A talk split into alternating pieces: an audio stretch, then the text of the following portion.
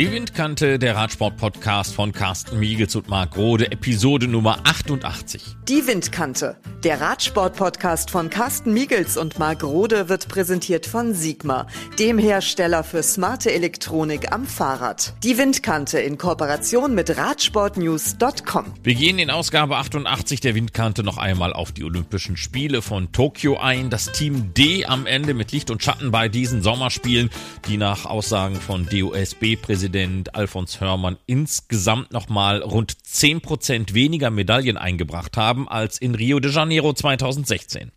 Es gab Medaillen für den Bund deutscher Radfahrer in Tokio, aber sicherlich hatte man sich da auch mehr erhofft. Wir blicken zurück. Günter Schabe, die Olympischen Spiele gehören zwischenzeitlich der Geschichte an. Wir wollen mit dir als Vizepräsidenten des Bundes Deutscher Radfahrer auch mal kurze Bilanz ziehen und einfach fragen, Disziplin unbezogen ist der Bund deutscher Radfahrer mit den Ergebnissen, mit den Resultaten, natürlich auch mit den Medaillen, was Tokio 2021 betrifft, zufrieden? Ja, wir sind äh, sehr zufrieden äh, mit unseren Platzierungen und auch mit den Medaillen. Zwei Medaillen, einen Gold mit Weltrekord, mit dreimal Weltrekord, was man äh, die letzten Jahre, äh, die letzten zwei, drei Jahre wahrscheinlich nicht vermutet hat, dass wir im Vierer international so einen großen Sprung machen. Dann die knappe Niederlage im Teamsprint von Lea Friedrich und von Emma Hinse. Aber insgesamt muss man sehen, wir haben sehr viele vierte, fünfte, sechste Plätze äh, erreicht.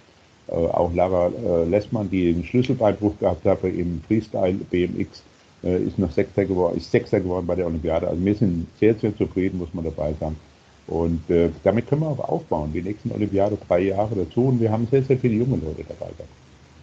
Die Damen haben im Vierer gewonnen mit Franziska Brause, Lisa Brennauer, Lisa Klein und Mieke Kröker. Du hast ja gerade angesprochen, dreimal Weltrekord gefahren, souverän die Goldmedaille gewonnen. Wie sieht es denn aus bei den Männern im Vierer? Ist man da auch zufrieden oder sagt man, Mensch, ja, hätte ein bisschen besser sein können?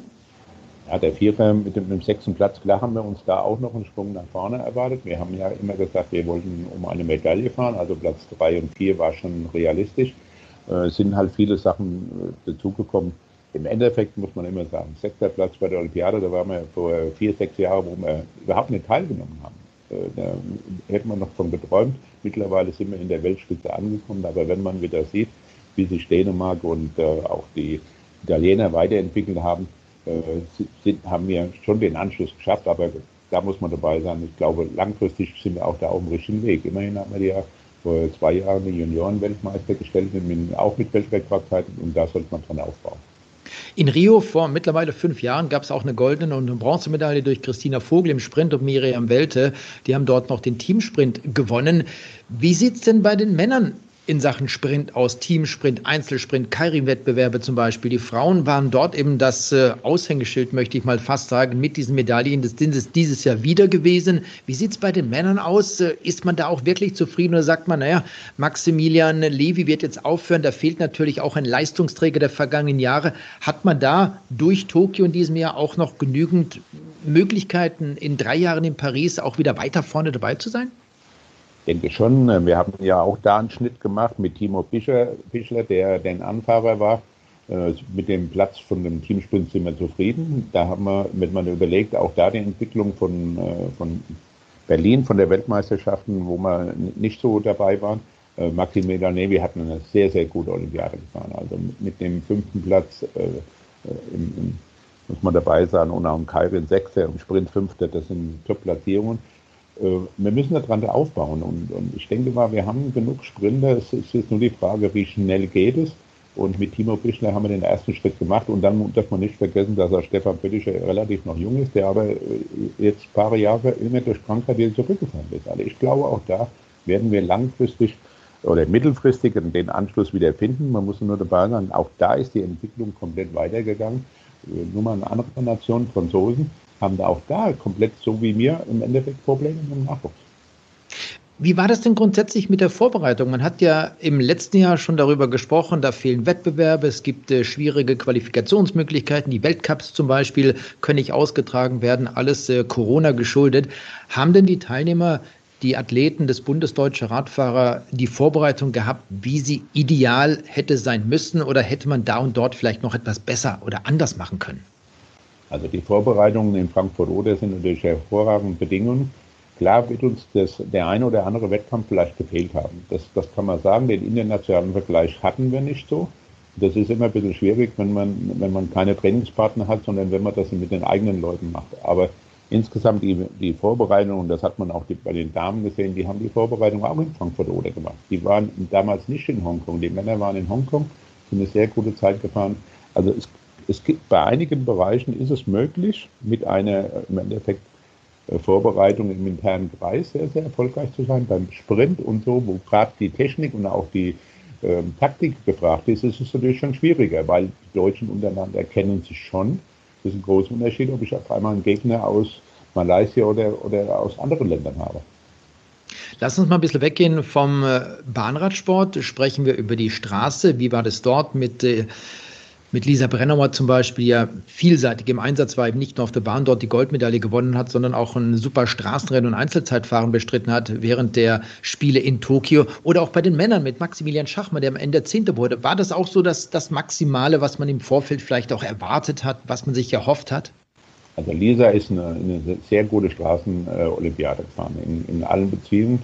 Äh, es ist Fünfte nachher im Straßenrennen geworden. Das war ähm, ja, war, war schon im Bereich der Möglichkeiten auch um die Medaille zu fahren. Das muss man ganz sagen. Das ist, ist, die deutsche Mannschaft hat äh, sehr früh das Hand in, den, äh, in die Hand genommen, äh, das Rennen in die Hand genommen und hat im Endeffekt das Rennen mitgestimmt. Dass die Holländer vor allem nicht mehr gefahren sind, das wissen wir bis heute noch nicht, warum die das gemacht haben. Die waren sicher die Kandidaten für die, für die Olympiade, für den Olympiasieg. Die sind nicht gelungen. Wir haben dann Verantwortung übernommen und deshalb müssen wir auch äh, Leane Lipper, die mehrmals äh, Probleme am Berg gehabt haben, aber immer wieder zurückkamen und immer wieder geholfen haben. Und deshalb können wir von dem Damen äh, abschneiden, müssen wir zufrieden sein. Bei den Männern mit Maximilian Schachmann muss man einfach sehen, da hat uns Simon Gesch äh, komplett gefehlt. Wenn, wenn man eine Mannschaft mit 100 Prozent hat, auf einmal sind nur noch 25, 75 Prozent am Start, weil, weil denn Simon Geschke waren die 25 Prozent.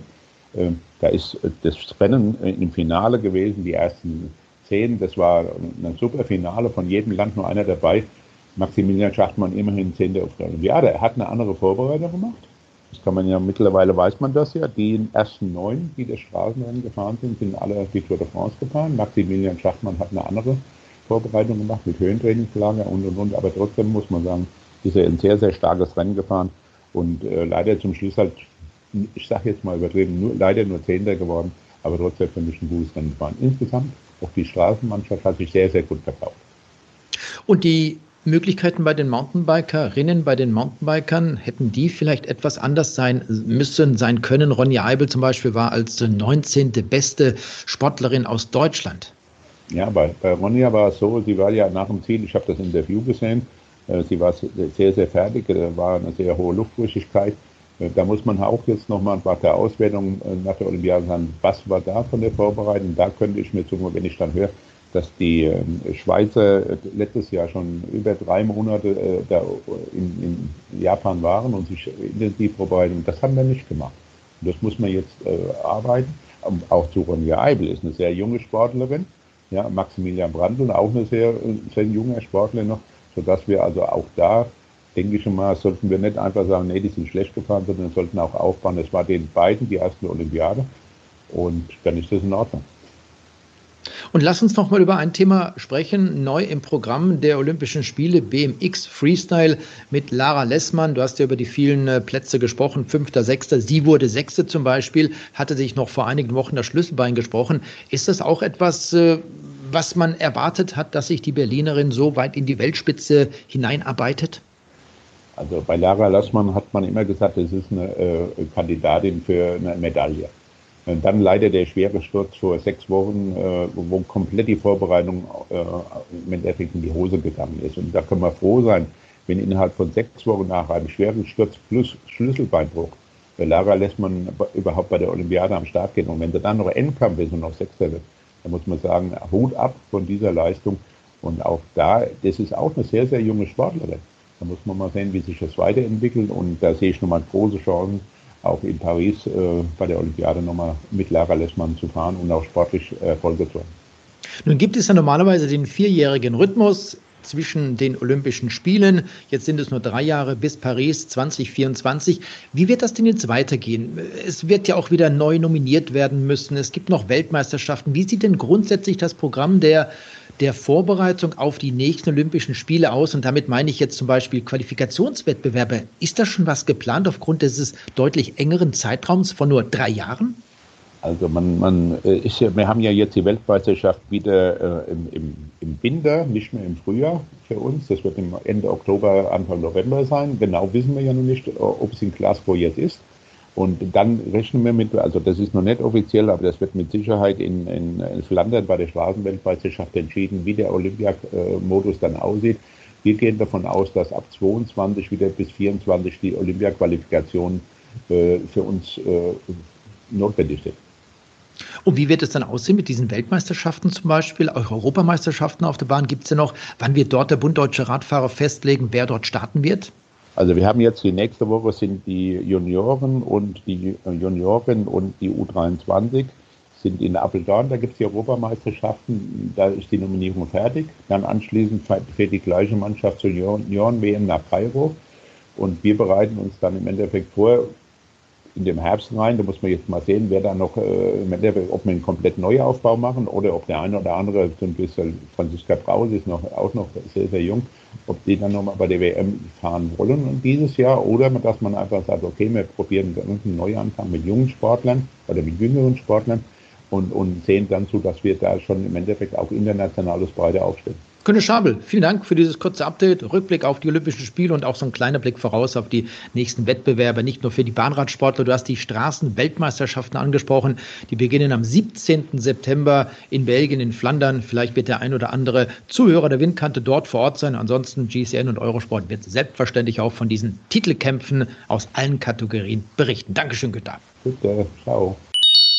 Und dann wollen wir mal hören, was einige der Protagonisten zu den Wettbewerben in Tokio zu sagen haben. Und wir fangen an mit der neuen Olympiasiegerin in der Teamverfolgung, Franziska Brause. Dreifacher Weltrekord in der Qualifikation, Runde 1 und Finale und am Ende die logische Konsequenz und Gold zusammen mit Lisa Brennauer, Lisa Klein und Mieke Kröger.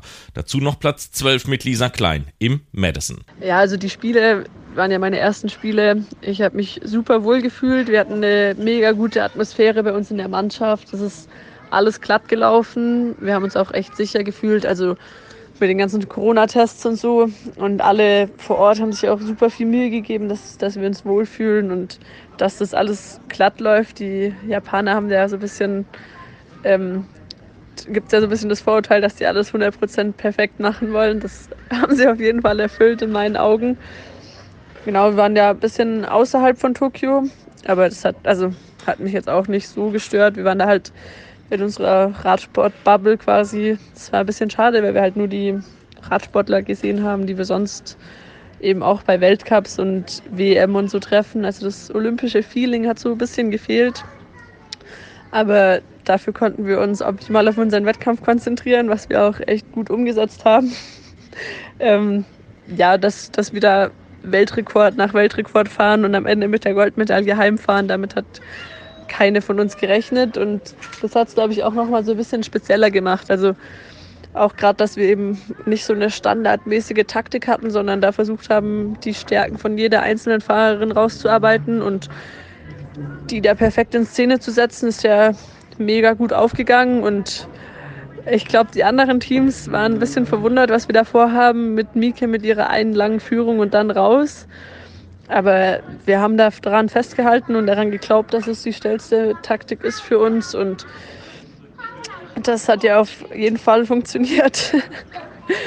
ja, was soll ich noch sagen? Im Madison waren wir jetzt, ja, es war jetzt nicht so das, was wir uns vorgestellt haben, aber letztendlich hat die Goldmedaille auch das Abschneiden im Madison überstrahlt. Und ja, wir sind jetzt zu Hause alle und arbeiten so ein bisschen Pressetermin nach Pressetermin ab, obwohl wir das alle super gerne machen, um den Bahnradsport da so ein bisschen mehr publik zu machen und genießen die Aufmerksamkeit auf jeden Fall, bevor es dann weitergeht. Ähm, kommt ja noch eine EM und eine WM auf der Bahn und eine EM und eine WM auf der Straße, zumindest für die anderen, für mich eher nicht also die Straßenrennen jetzt. Und ja, mal gucken, was die Saison noch so bringt. Wir haben noch einiges vor.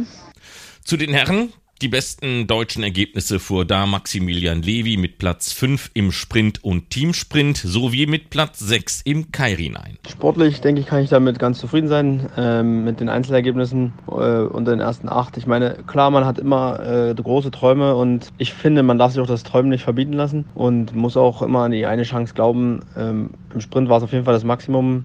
Auch im Kairin äh, möchte ich sagen, dass der Finaleinzug schon ein super Ding war, weil es mir vorneweg schon ja doch schwer gefallen ist, nach den vielen Wettkampftagen da auch wieder äh, frisch am Start zu stehen.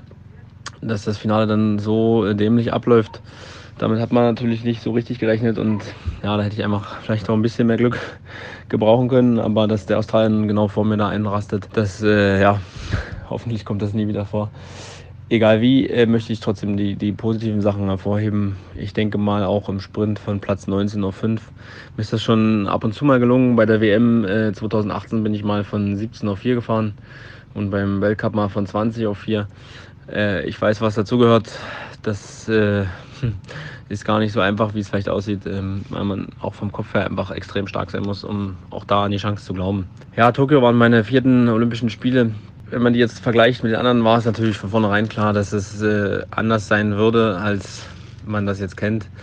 Trotzdem war es wirklich unterirdisch. Man hat da so, also gefühlt sich gar keine Mühe gegeben, mit ein bisschen Charme das Ganze auch für uns irgendwie angenehm zu gestalten. Das Dorf, was wir hatten, war uralt, äh, sehr, sehr klein und äh, ja, schwierige Bedingungen. Dann eine Dreiviertelstunde weg von der Radrennbahn das Essen war unterirdisch. Also man denkt ja, man fährt nach Japan und isst den ganzen Tag Sushi. Ich glaube, das habe ich nicht einmal geschafft. Ähm, meine Leibspeise war Reis mit Teriyaki-Soße. Und ja, da hat man schon so ein bisschen vermisst, dieses ähm, Herzblut, sage ich mal, dass sie das gerne machen. Wenngleich die Japaner an sich schon sehr, sehr freundliche Menschen sind.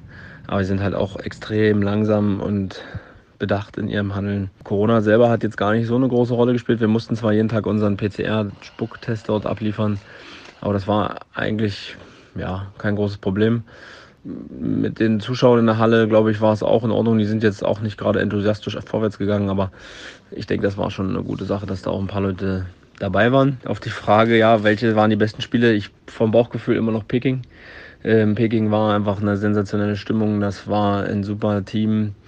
Äh, wenn ich daran denke, wie wir hinter Dirk Nowitzki, der die Fahne getragen hat, äh, einmarschiert sind in das Stadion, das, das sind Momente, die, die bleiben. London war eigentlich auch schön. Das war zwar ein bisschen, naja, britisch unterkühlt von der Stimmung, aber seitdem ging es auf jeden Fall nur noch abwärts in Rio auf der Baustelle. Und äh, jetzt das kann ich wirklich nur jedem Sportler wünschen, dass es in Paris besser wird. Und bin natürlich dankbar, dass ich äh, selber schon die Möglichkeit hatte, auch schönere Spiele zu erleben. Aber das äh, kann so nicht weitergehen. Das muss auf jeden Fall wieder besser werden. Es macht auch keinen Sinn, dass wir auf Pappbetten schlafen, weil man äh, nach außen hin verkaufen will, dass ist alles ganz grün ist und den ganzen Tag aus Plastikflaschen trinken und äh, auf Plastikbesteck äh, angewiesen sind. Das sind alles so Sachen, die haben keinen Hand und Fuß und da muss man sicherlich auch mal dringend überlegen, wo will man da eigentlich hin. Ähm, ja, wie geht's weiter? Das ist sicherlich eine spannende Frage. Ich habe mich schon für den Mallorca 73 Ironman, also einen halben Halbdistanz, angemeldet. Äh, der findet dieses Jahr noch im Oktober statt. Und äh, Bezug nehmend auf die Frage zum Ironman will ich nächstes Jahr in Frankfurt am Main nochmal starten und gucken, wie weit ich komme. Auch da äh, ist es so, dass man Träume hat, die da heißen Hawaii.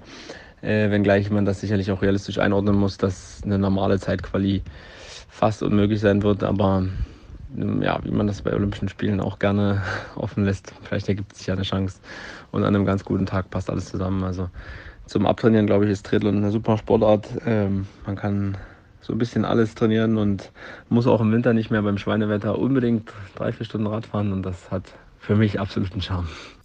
Roger Kluge hatte so ein wenig mit einer Medaille im Madison geliebäugelt, am Ende aber ein Sturz. Er beendete die Chance auf Edelmetall Rang 9 zusammen mit Theo Reinhardt und den gleichen Platz gab es für Kluge dann auch im Omnium und dann hatte es noch einen kleinen Einsatz mit dem Vierer gegeben. Von Olympia natürlich hergesehen, Olympische Spiele waren es keine richtigen, in Anführungszeichen, also keine, ja, in Anführungszeichen keine richtigen Olympischen Spiele. Weil klar, die Stimmung kam nicht auf, ähm, Pandemie geschuldet, aber halt auch äh, den Lokalitäten geschuldet, dass wir dort halt in diesem Außendorf waren und ähm, nicht das große Feeling mit den 10.000 Athleten zusammen essen gehen, kreuzen und äh, ja, was halt alles zum Olympischen Dorf gehört, nicht hatten. Und von daher, wie halt im Vorfeld schon gesagt, hat es sich halt eher angefühlt wie ein Weltcup oder wie eine Weltmeisterschaft oder Europameisterschaft halt.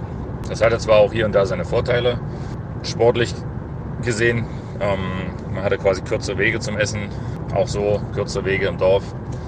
Das heißt, man hat da ein bisschen Energie sparen können, aber das wäre ja für alle gleich. Sportlich gesehen natürlich enttäuschend irgendwo. Wir hatten natürlich mehr erhofft. Äh, ich persönlich hatte auch mehr erhofft. Aber eine Katastrophe war es auch nicht. Mein kleiner Überraschungseinstieg oder Seiteneinstieg äh, ein Vierer, der war noch das, das Positivste vom Ganzen wahrscheinlich. Weil es für mich persönlich einfach eine, ja, eine persönliche Bestzeit war und auch generell immer noch eine, eine sehr gute Zeit war und ich das die, die vier Kilometer auch gut gefahren bin. Obwohl ich so gut wie nie geübt habe und auch ein bisschen Bammel vorm Start hatte, ob ich dann wirklich den Jungs äh, folgen kann und halt eine gute Führung hinkriege. Aber das ging ganz gut und hat mir eher auch dann dadurch einen positiven ja, Schub gegeben für eben das Omnium und äh, das Madison-Rennen. Allerdings da kamen dann nur zwei, zwei neunte Plätze heraus. Wir wollten klar um die Medaillen mitkämpfen. Im Omnium habe ich es noch ein bisschen ja, eigenverschuldet auch. Die Rennen waren nicht alle gut. Ich würde sagen, das Scratch war okay. Hinten raus mit ein paar Pünktchen geholt und gezeigt, dass die Beine eigentlich doch mehr drin haben, als man vorher im Scratch gesehen hat. Da hat vielleicht doch die, die absolute Höchstgeschwindigkeit immer noch gefehlt und auch ein bisschen, ja, ein bisschen Rennhärte. Dann Aussteigungsfahren war leider wieder wirklich nicht so gut. Ähm, da hatte ich echt ja, Bock vorher drauf gehabt und äh, habe mich eigentlich auf den Kampf unter den letzten zehn gefreut, aber wenn man da nicht hinkommt, dann ja, ist das nicht so gut. Dann war das Rennen natürlich sozusagen vorbei. Also der Kampf um die Medaille war weit weg. Aber ähm, ich wollte trotzdem noch ein hartes Rennen fahren. Habe mir gesagt, okay, ich brauche das fürs Madison. Möchte noch äh, die Belastung noch mal gehen und irgendwie mit einem positiven Gefühl rausgehen, ein gutes Rennen gezeigt zu haben. Ja, ist mir dann auch gelungen. Also ich denke, ich bin wieder ein sehr gutes Punktefahren gefahren. Klar, aus keiner Favoritenposition, eher aus dem Hinterfeld. Ähm, ich weiß, dann kann man eher mal eine Runde geschenkt bekommen, in Anführungszeichen, aber dennoch bin ich halt offensiv gefahren, habe dort zwei Runden geholt und ein paar Pünktchen. Hätte drei Runden gebraucht, um wieder in Medaillenränge zu kommen, aber dafür war das Rennen letztendlich zu kurz. Ein 40 Kilometer Punkte fahren, wie wir es noch in Rio hatten, hätte mir definitiv mehr Chancen gegeben, ähm, dort Boden gut zu machen. Aber ja, ich bin dennoch positiv rausgegangen, war sehr kaputt, aber gut gestimmt fürs Madison. Habe mich nächsten Tag auch gar nicht so kaputt gefühlt. Aber im Madison, der Kopf wollte, habe ich zu Theo auch gesagt, aber die Beine dann irgendwie doch nicht so wirklich. Und dann natürlich äh, das Pech mit dem unvermeidlichen Sturz aus meiner Sicht. Äh, das hat uns dann definitiv die Chancen auf die Medaille genommen, äh, weil wir dann auch noch die Runde verloren haben. Okay, Jury hat so entschieden, kann man jetzt drüber streiten, ob es gerecht war oder nicht, aber wir haben es nochmal versucht, Pünktchen zu holen, auch zum Ende, irgendwie zu kämpfen, wenigstens nicht aufzugeben, aber es war ja leider nur der neunte Platz. Wir wollten da ganz klar um die Medaille mitkämpfen, das haben wir nicht, von daher tat es mir leid für Theo auch, er war wirklich gut drauf, aber der Sturz hat alles zunichte gemacht und ja, jetzt äh, ein bisschen Abstand ranlassen, Luft ranlassen und dann äh, gucken wir, was die nächsten, wann die nächsten Bahnrennen sind und äh, was die Zukunft bringt.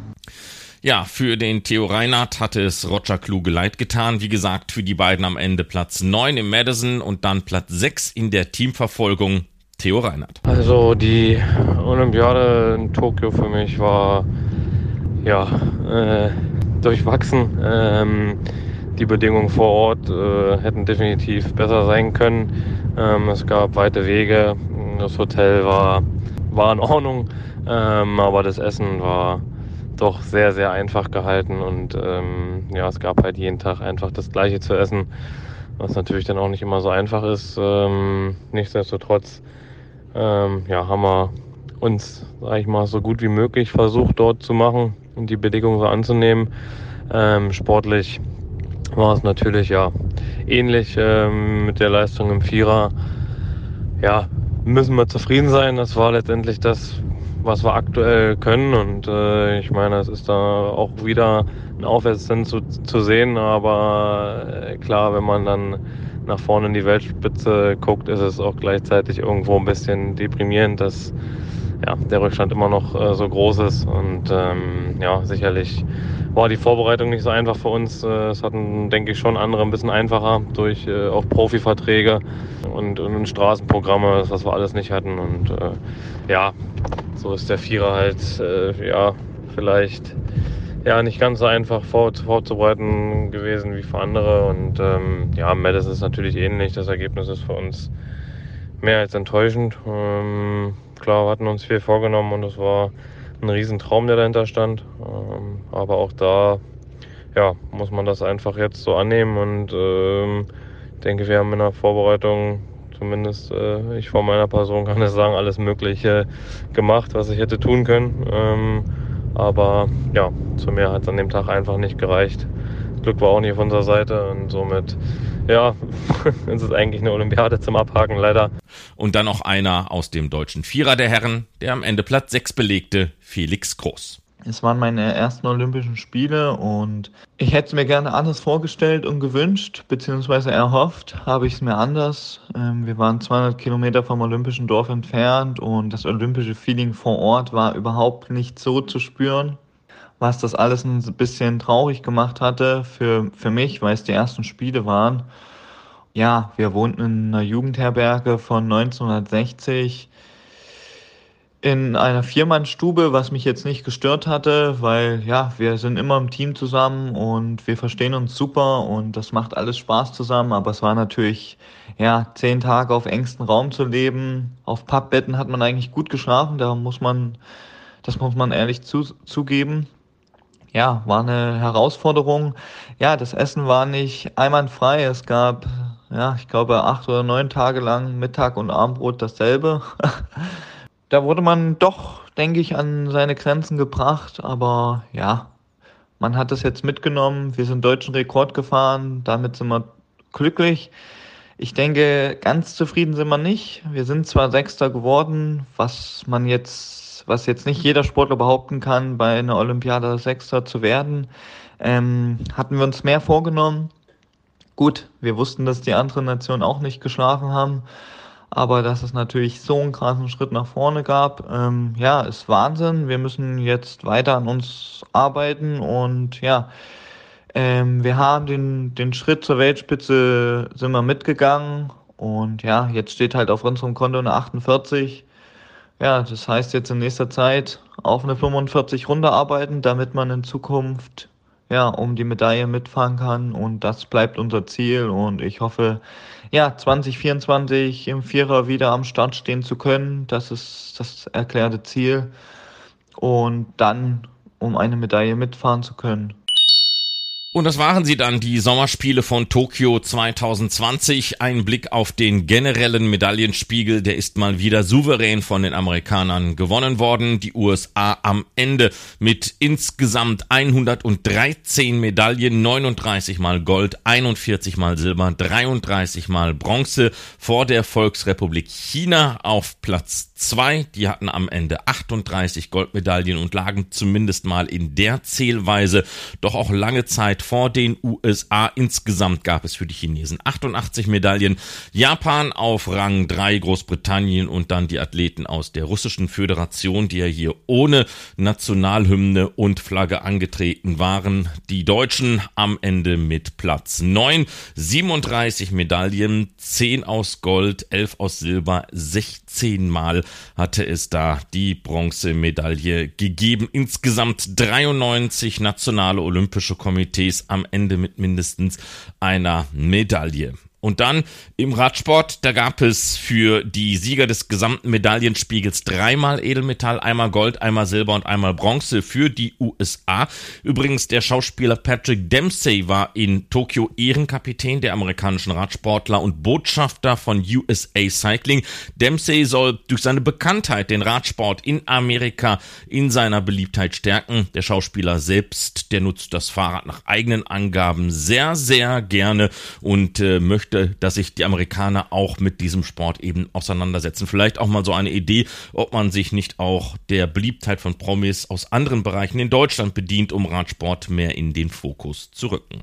Tja, zurück zum Medaillenspiegel im äh, Radsport. Der ist letztlich gewonnen worden von Großbritannien. Insgesamt zwölf Medaillen. Es gibt ja auch die amerikanische Zählweise, also alle Medaillen, die die gleiche Wertigkeit haben. Dann wäre man auf Augenhöhe mit den Niederlanden. Aber in der normalen Zählweise, da haben die Niederländer eine Goldmedaille weniger. Großbritannien sechsmal Gold, viermal Silber, zweimal Bronze und die Niederlande mit fünf Goldmedaillen. Ja, gucken wir mal auf die deutschsprachigen Länder. Also für Deutschland war es von der Anzahl der der Radsportmedaillen her genauso viel wie in Rio de Janeiro 2016. Nur aus einmal Gold und einmal Bronze hat man einmal Gold und einmal Silber gemacht. Die Schweiz hat aus zwei Medaillen in Rio de Janeiro 2016 im Radsport nun insgesamt sechs gemacht. Das ist fast die Zahl der Medaillen, die man sich insgesamt vorgenommen hatte und das nur alleine im Radsport. Die Schweiz hat sich vorgenommen, eigentlich sieben Medaillen zu gewinnen plus X der Chef der Mission, Ralf Stöckli, der sagte noch vor den Spielen, man hätte das Ziel auch höher setzen können, doch nach dem Corona-Lockdown hat man erstmal nur das Übertreffen der sieben Medaillen von Rio 2016 ins Auge gefasst und will mit den Beinen auf dem Boden bleiben. Am Ende ist das geglückt. 13 Medaillen insgesamt hat es da gegeben für die Schweiz und Österreich mit einer Goldmedaille im Radsport durch Anna Kiesenhofer und dem ersten Olympiasieg im Radsport seit den ersten Olympischen Spielen 18 1996 in Athen. Damals war es Adolf Schmal, der eigentlich in Dortmund geboren war. Anna Kiesenhofer ist in Kirchdorf an der Krems in Oberösterreich geboren und damit hat es dann jetzt auch die erste österreichische Radsport-Olympiagoldmedaille einer gebürtigen Österreicherin gegeben. Dann der Blick auf Paris 2024, nur noch drei Jahre Zeit bis dorthin. Organisationschef ist dort Toni Estanguet, Legende im Kanuslalom und dreifacher Olympiasieger und er arbeitet mit seinen Mitarbeitern auch am Radsportprogramm und dieses Mal gibt es wieder 22 Medaillensätze im Radsport zu gewinnen. Zwölfmal gibt es Wettbewerbe auf der Bahn, viermal auf der Straße. Mountainbike ist zweimal vertreten, BMX Freestyle zweimal und noch zweimal BMX Racing und und da werden die Spiele in Paris auch von den Schauplätzen her richtig geil. Die Straße, ja, die Rennen und die Zeitfahren, die werden auf beiden Seiten der Seine stattfinden mit dem Ziel an der Pont de Génat. Die verbindet das Gelände des Eiffelturms mit Trocadero. Dort, wo bei der Abschlussfeier von Tokio 2020 Paris seine Olympiasieger empfangen hatte und sich der neue Olympiagastgeber mit seinen Ideen und Visionen vorstellen durfte. BMX Racing und äh, die Bahnradwettbewerbe, die werden dann im Velodrom de Saint-Quentin en Yvelin stattfinden. Das Velodrom, das wurde zwischen 2011 und 2014 gebaut und war 2015 Austragungsort der UCI Bahnrad WM und 2016 der Europameisterschaften.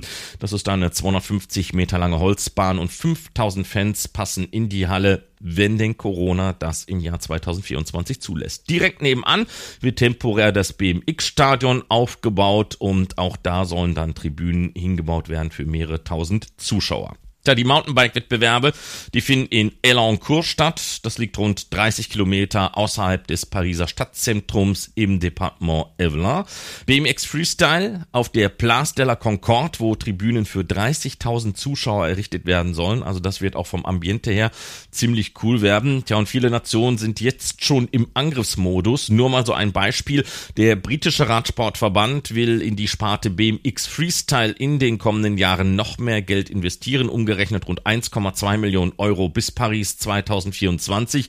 Da war das Team GB jetzt mit einer Goldmedaille und einer Bronzemedaille bereits erfolgreich, aber man will mehr in diese jungen Radsportdisziplinen investieren, um da noch erfolgreicher zu sein und das wären dann alleine für diese Disziplin bis zum Start der Spiele rund 400.000 Euro, die man da zur Verfügung hat.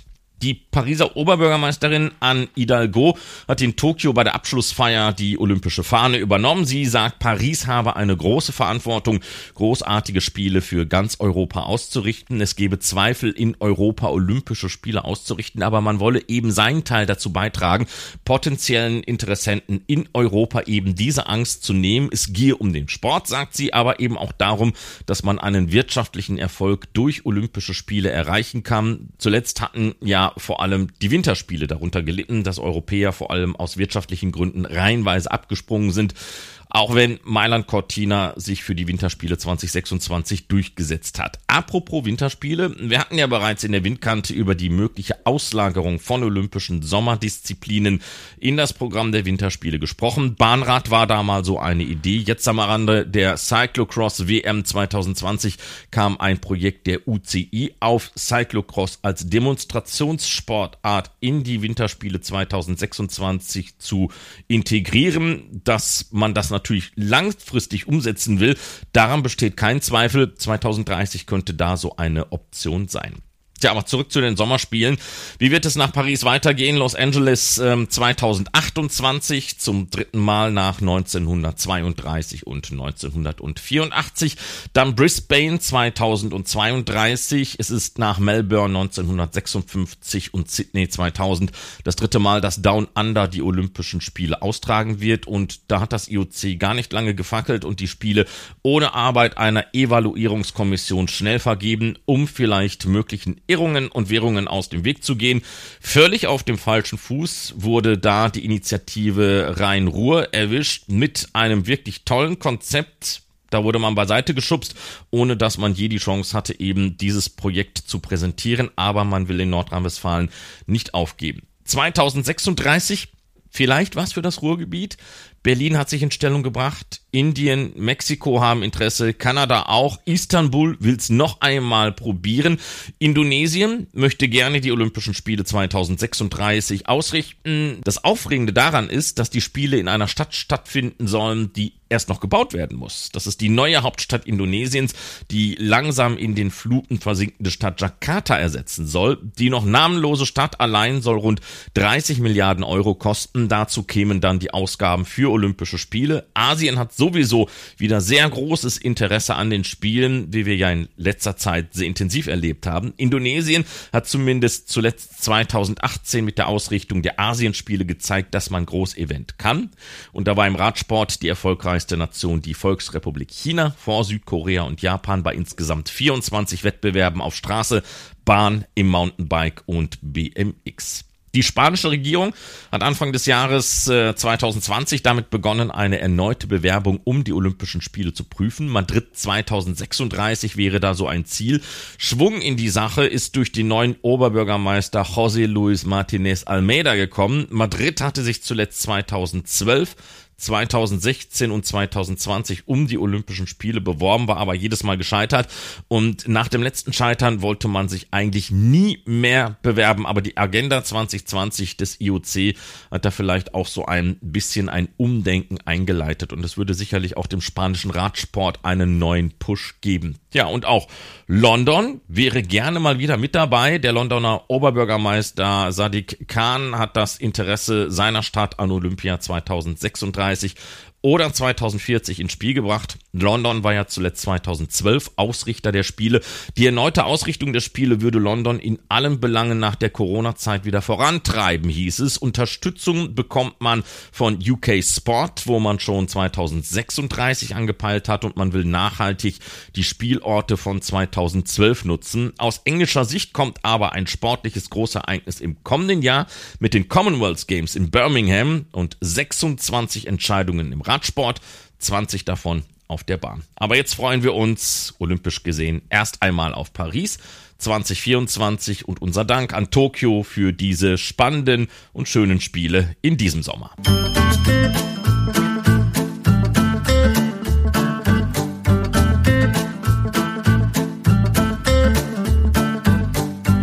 Das war die 88. Ausgabe der Windkante, der Radsport-Podcast von Carsten Miegels und Marc Rode. Und wie immer zum Schluss der Hinweis auf unsere Webseite windkante.org. Dort können alle Episoden noch einmal angehört werden. Wir haben ein buntes Spektrum an Fahrrad- und Radsportthemen. Steht alles zum Download bereit.